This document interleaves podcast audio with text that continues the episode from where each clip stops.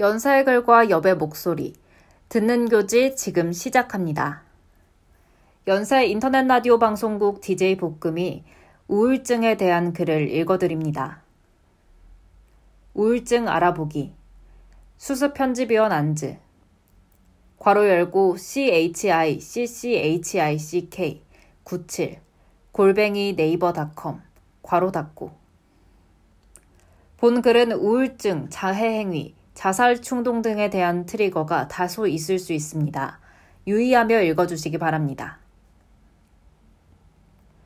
우울증. 이 세 글자를 모르는 사람이 있을까?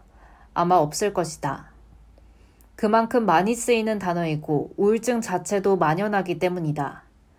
우울증, 조울증, 공황장애 등 우울감과 직접적으로든 간접적으로든 관련이 있는 증상 혹은 질환은 매우 많다.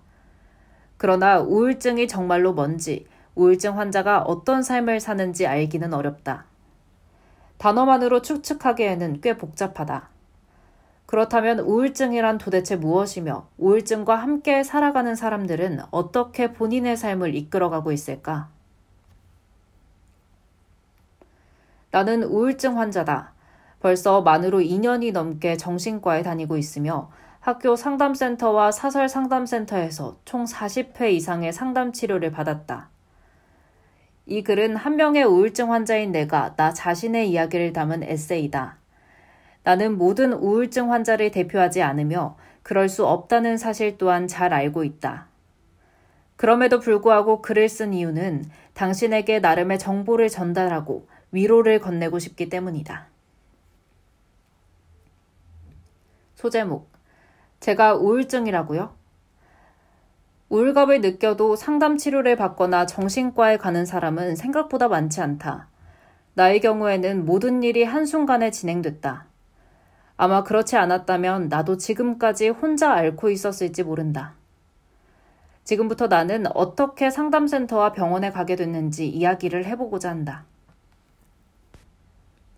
시작은 성평등 상담소였다. 우울증이 찾아오는 계기는 각자 다 다르겠지만 나는 성폭력 사건의 피해자가 된 후 사건을 해결하기 위해 학내 성평등 상담소를 찾았다. 당시 나는 과호흡과 어지러움 등 공황 증상이 매우 심각해서 수업을 들을 수 없는 수준이었다. 결국 휴학을 했음에도 가해자가 응당한 대가를 치르게 하겠다는 마음 하나로 꾸역꾸역 진술하러 성평등 상담소를 드나들었다. 나와 가해자 사이에 대리인이 되어 주셨던 선생님께서 상태가 이러니 학교 상담센터에 가보는 게 어떠냐고 권유하셨고 나는 그때 학교에 상담센터가 있다는 사실을 처음 알게 됐다. 그렇게 찾아간 상담센터는 매우 고요한 분위기였다. 괄호 열고. 참고로 내가 찾아간 곳은 백양관에 있는 상담센터이다. 혼란을 방지하기 위해 신학관에 있는 상담 코칭센터와는 다른 곳임을 미리 밝혀둔다. 괄호 닫고. 문을 열고 들어가 상담 신청을 하러 왔다고 하자 이름을 물어보고 학생증을 확인하시더니 잠시 앉아 있으라고 하셨다. 이후 한 방에 들어가 1시간 30분 정도 심리 검사를 진행했다. 다양한 객관식과 주관식 문항에 다 답하고 나니 상담센터 선생님께서 결과 분석 상담은 2주 후 즈음부터 가능한데 언제 하겠냐고 물어보셨다. 나는 당차게 큰 따옴표. 저 휴학생이라 언제든 괜찮아요. 큰 따옴표. 라고 말했다. 그러자 선생님께서 얼굴이 파래지며 큰 따옴표, 휴학생에게는 상담 서비스를 제공하지 않아요. 큰 따옴표, 라고 말씀하셨다. 1년 반 동안 헛짓을 한 건가 하는 생각에 화가 났지만 일단은 감정을 억누르고 그런 건 미리 안내하셔야 하는 게 아니냐고 물었다. 선생님께서는 거듭 죄송하다고 하시며 제대로 확인하지 않은 본인의 잘못이니 결과 분석까지는 진행하겠다고 하셨다. 일단 첫 번째 고비는 넘었다. 그렇게 2주 뒤로 결과 분석 상담 약속을 잡았고 백양관을 걸어 나오는 나의 발걸음은 무겁기만 했다. 2주가 흘러 해석 상담을 받는 날이 되었다. 나는 마음의 준비를 단단히 하고 상담실에 들어갔다. 평소 자존감이 하늘을 찌르던 나였기에 우울증은 나와 거리가 멀다고 생각해왔다. 그러나 결과는 참담했다. 자아에 대한 인식이 평균보다 한참 낮고 우울증 고위험군이라는 분석이었다. 그러더니 병원에 가보는 게 좋을 것 같다며 학교와 연계되어 있는 정신과를 소개해 주셨다. 나는 그 길로 봉인된 심리분석 결과지를 받아들고 정신과로 직행했다. 그렇게 나는 고민할 틈도 없이 정신과에 다니게 됐고, 현재도 약물 치료와 상담 치료를 병행하고 있는 3년차 우울증 환자이다. 소제목, 큰 따옴표. 내 방에 있는 가위 좀 치워줘. 큰 따옴표. 지금부터는 나의 자해 경험에 대해서 공유하려고 한다. 민감한 주제인 만큼 어떻게 풀어나가는 게 좋을지 여전히 고민이 된다. 그렇지만 나와 비슷한 경험을 한 사람들 혹은 자해에 대해 왜곡된 인식을 가지고 있는 사람들에게 실제 자해 경험이 있는 사람의 이야기를 들려주고 싶다. 내가 해석 상담 당시에 작은 따옴표, 우울증 고위험군, 작은 따옴표, 이라는 말을 듣게 된 결정적인 이유는 자해를 했기 때문이었다. 그 즈음 내가 썼던 일기를 참고해서 경험을 풀어놓겠다. 자해를 했었다. 갑자기 하고 싶어서 했는데 할 때마다 공황 상태가 돼서 엄청 울었다. 손톱으로 손등을 쥐어뜯은 적은 전에도 몇 번 있었지만 도구를 사용한 건 그때가 처음이었다. 마지막으로 자해를 한 지 이미 1년 정도 지났다. 이제는 상상만 해도 너무 아플 것 같고 싫은데 도대체 어떻게 내가 그랬는지 모르겠다. 지금 생각하니까 꿈을 꾼 것 같은 느낌이 들어서 무섭다. 처음 자해를 한 이후 한동안은 가위만 봐도 공황 발작이 일어나서 뾰족한 걸 전부 치워놓고 살았다. 한 번은 아주 우울한 상태로 집에 들어가다가 이대로 집에 가면 자해할 것 같다는 생각이 들어서 엄마한테 전화해 방에 있는 가위와 칼을 모두 치워달라고 한 적도 있었다. 당시 내 일기를 보면 너무 구체적으로 적어 놓아서 일기의 주인인 나도 볼 때마다 흠칫 놀란다. 자해는 우울함이 극에 치달았을 때 이를 표출하기 위해 본인을 해야 하는 행동이라고 한다. 표출이라는 건 나의 우울함에 대한 표현이기도 하고 갇혀있는 우울을 말 그대로 피를 통해 밖으로 내보내는 것이기도 하다.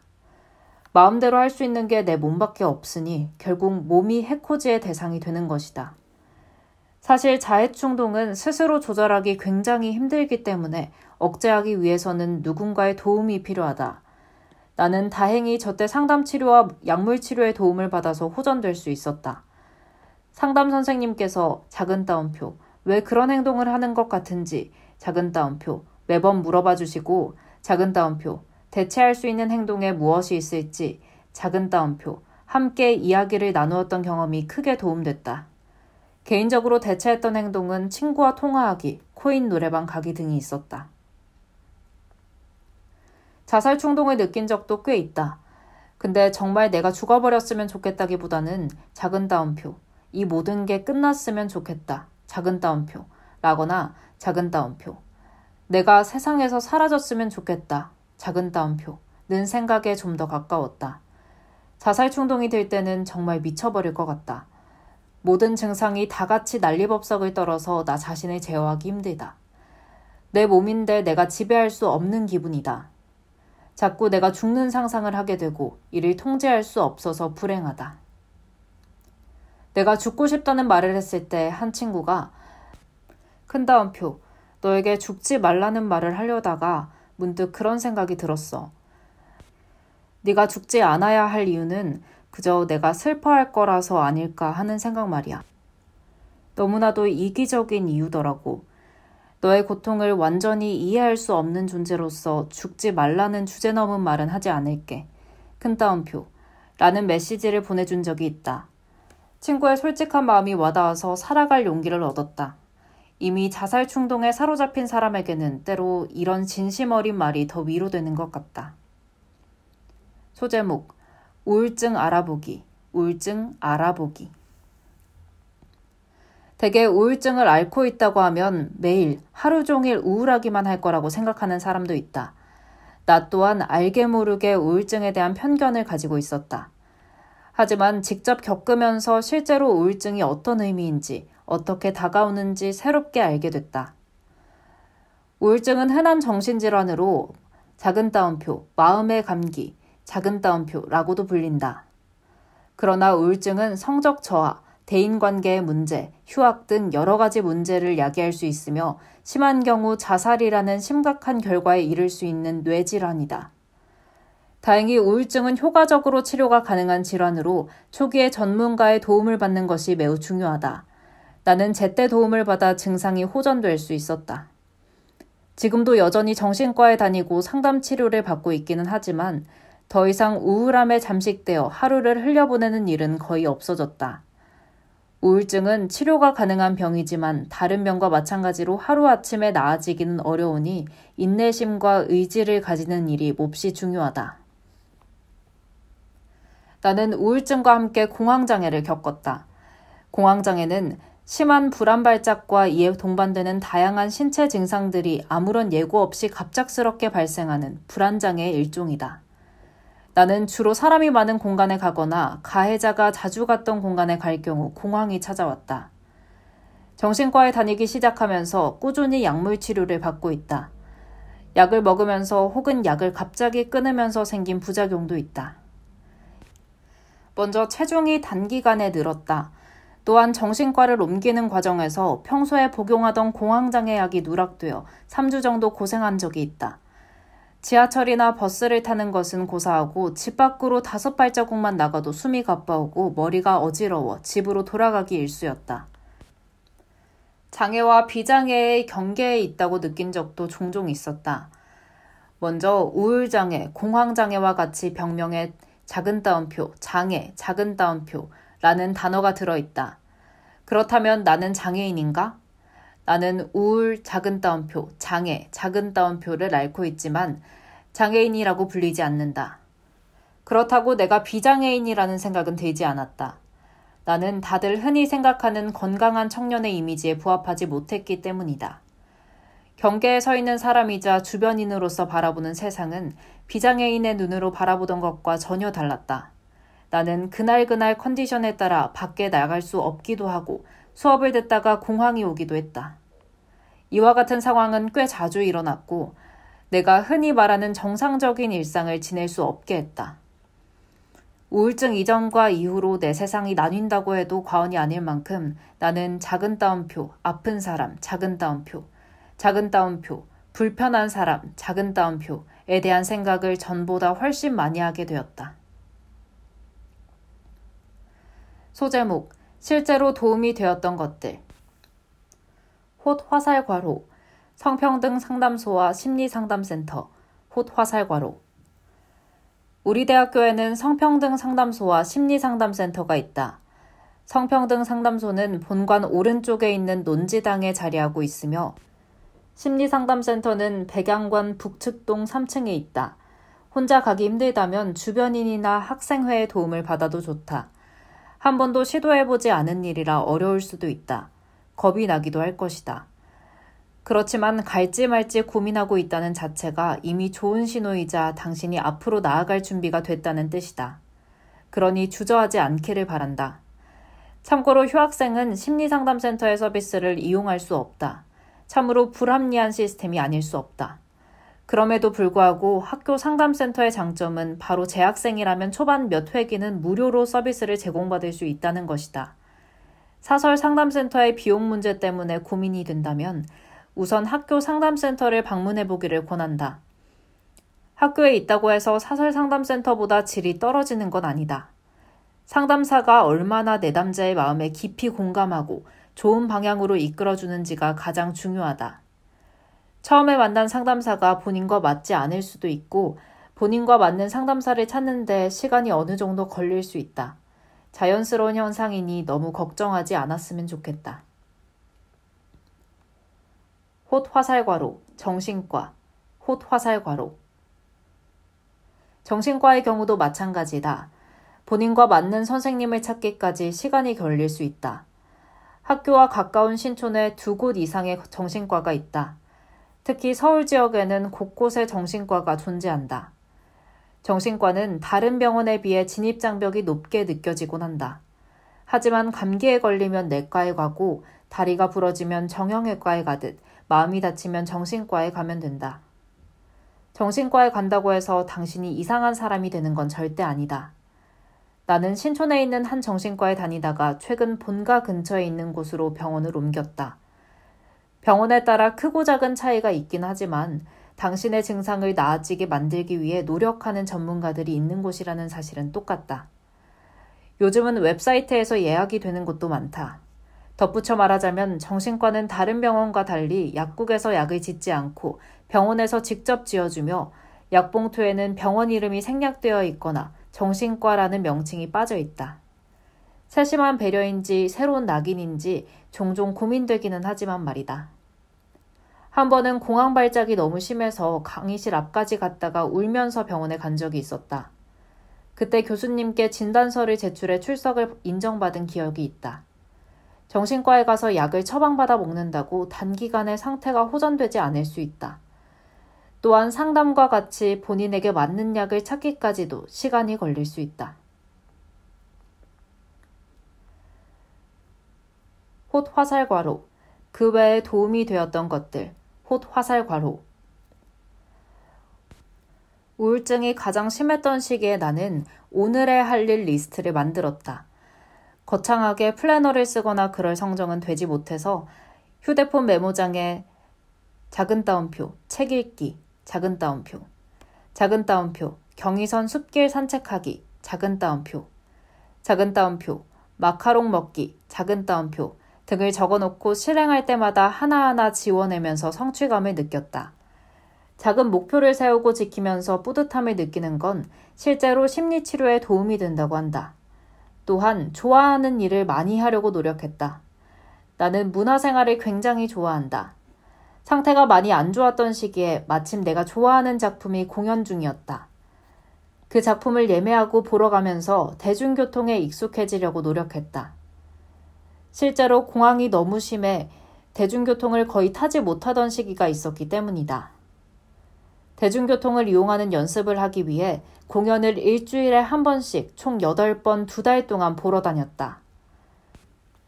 두 달 전에 나는 밖에 잘 나가지도 못했으나 두 달이 지나자 밖에도 잘 나가고 좀 더 밝아졌다. 나는 서점을 좋아한다. 책 냄새도 책을 사는 것도 책을 읽는 것도 좋아한다.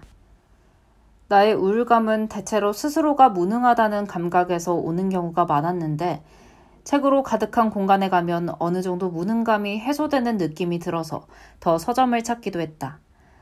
개인적으로 위로가 되었던 책을 몇 권 소개하고자 한다. 가운데점. 아무것도 할 수 있는 빗금. 김현경.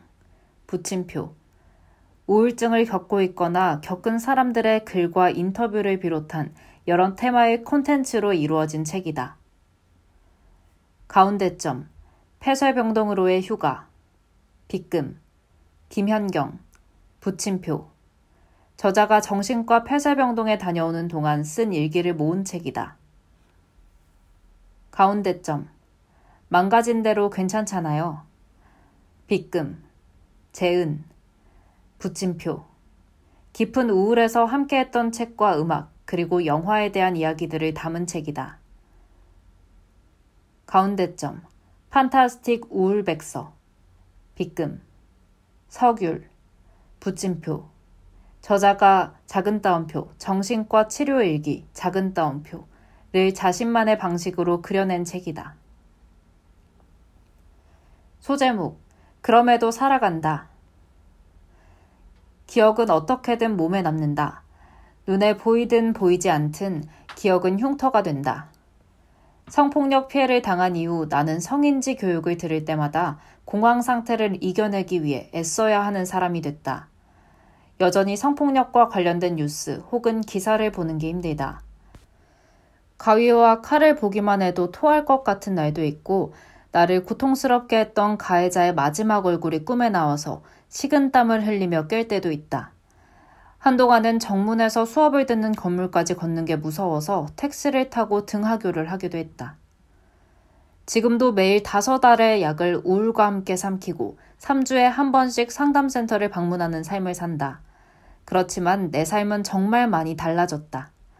갑작스레 공황이 찾아와도 정말로 내가 죽는 게 아니라 단순히 작은 따옴표, 증상, 작은 따옴표, 느낀다는 걸 스스로에게 상기시킬 수 있게 됐다. 흉터 자국이 흐릿하게 남아있던 손목에는 내 자신을 아껴주겠다는 의미의 타투를 했고, 내가 사랑하고 나를 사랑하는 사람들과 하루하루를 소중히 보내려 노력하고 있다. 물론 가끔 우울함이 찾아와 나를 힘들게 할 때도 있지만 나는 이제 이 녀석과 함께 살아가는 법을 안다. 그러니 이 글을 읽는 당신도 살아갔으면 좋겠다. 매일 행복할 수는 없겠지만 매일 행복한 순간을 맞이하는 삶을 살면 좋겠다. 당신이 무슨 일을 겪었든 자책하지 않았으면 좋겠고, 혹시라도 안 좋은 생각에 사로잡혀 눈물이 나오는 날에는 그냥 펑펑 울었으면 좋겠다. 그렇게 당신의 감정을 마주하고 직면하며 그 감정과 함께 살아갔으면 좋겠다. 지금까지 듣는 교지였습니다.